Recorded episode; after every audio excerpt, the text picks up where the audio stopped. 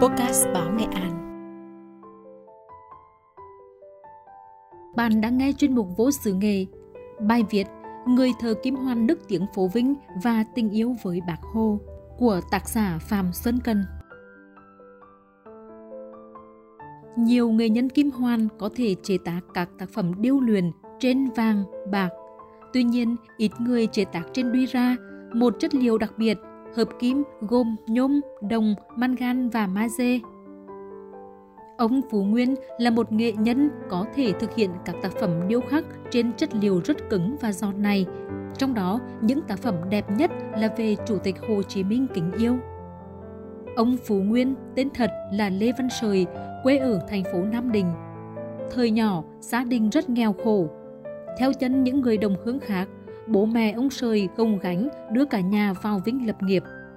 Họ bươn trải đủ nghề để kiếm sống, kể cả đi làm thuê.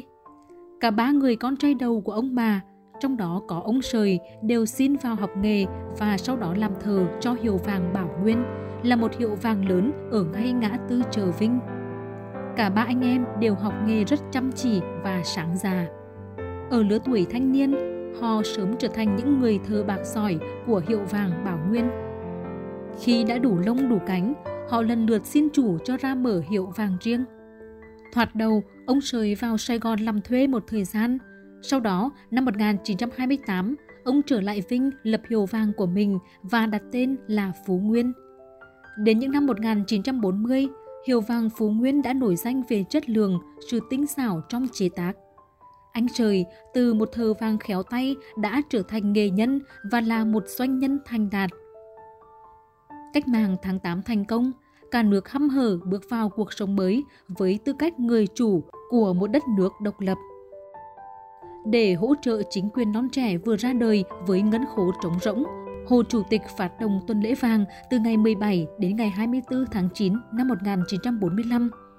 Phú Nguyên là một trong ba gia đình ủng hộ nhiều vàng và tiền nhất cho kháng chiến ở thành phố Vinh khi đó. Trong kháng chiến chống Pháp, ông Phú Nguyên đã tham gia dân công trong chiến dịch Điện Biên Phủ. Ông còn ủng hộ kháng chiến 3 chiếc xe đạp để phục vụ đoàn vận tải bằng xe đạp thô mà ông là một chiến sĩ trong đó trong chiến tranh phá hoại của đế quốc Mỹ, thu xếp cho vợ con đi sơ tán, ông Phú Nguyên ở lại bám trụ thành phố cùng hợp tác xã Ràng Đông, vừa sản xuất vừa tham gia phục vụ chiến đấu. Cũng không ngờ, trong chiến tranh phá hoại, tay nghề của người nghề nhân Kim Hoàn lại có dịp để phát huy tác dụng. Trước hết, từ phế liệu và sạc máy bay Mỹ có nhiều đi ra, ông đã sản xuất ra các sản phẩm như đèo hàng, vành xe, chắn bùn, chắn xích xe đạp rất đẹp và bền. Tài hóa của người nghề nhân Kim Hoàn chỉ thực sự thăng hoa khi các mảnh sạc máy bay Mỹ ông chế tác thành các đồ mỹ nghệ tinh xảo, thậm chí là những tác phẩm nghệ thuật độc đáo.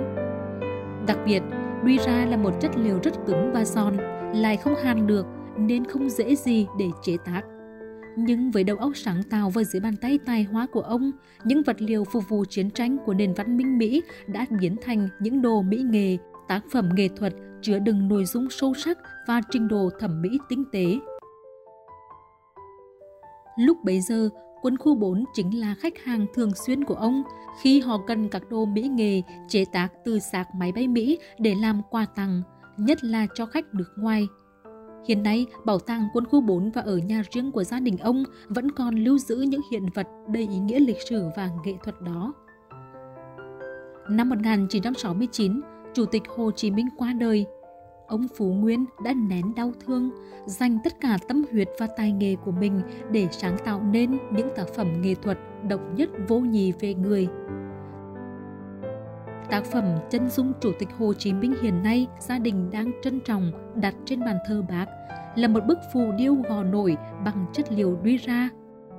Nếu biết rằng ông chủ yếu gò từ phía sau để tạo hình cho nhân vật phía trước thì mới thấy hết tài nghề của nghệ nhân.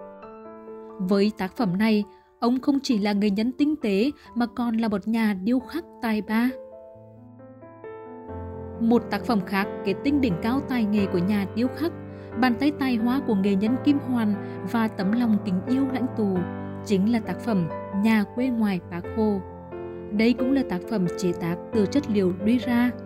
Từ một tấm đuôi ra dày, ông đã tạo ra một tác phẩm nghệ thuật có tới 4 lớp từ trong ra ngoài lợp trong cùng là răng cây, có những cây cao vươn cao lên và trên bầu trời là đôi chim đang bay lượn thật thanh bình. Lớp thứ hai là hai mái nhà tranh giản dị, thân thương. Lớp thứ ba là sân vườn với cây bưởi đầu hồi, cây dâu trước sân và hoa cỏ bao quanh. Và lớp ngoài cùng là một cây cổ thụ bên cạnh rặng tre như muốn tỏa mát cho cả ngôi nhà. Không thể hiểu nổi bằng cách nào mà trên tấm đi ra rất cứng và rất giòn, ông lại có thể tỉa tọt được những chiếc lá tre mỏng và nhỏ li ti như vậy. Tất cả từ mái nhà, răng cây, cây tre, hoa, cỏ đều rất sống động, tự nhiên và mềm mại.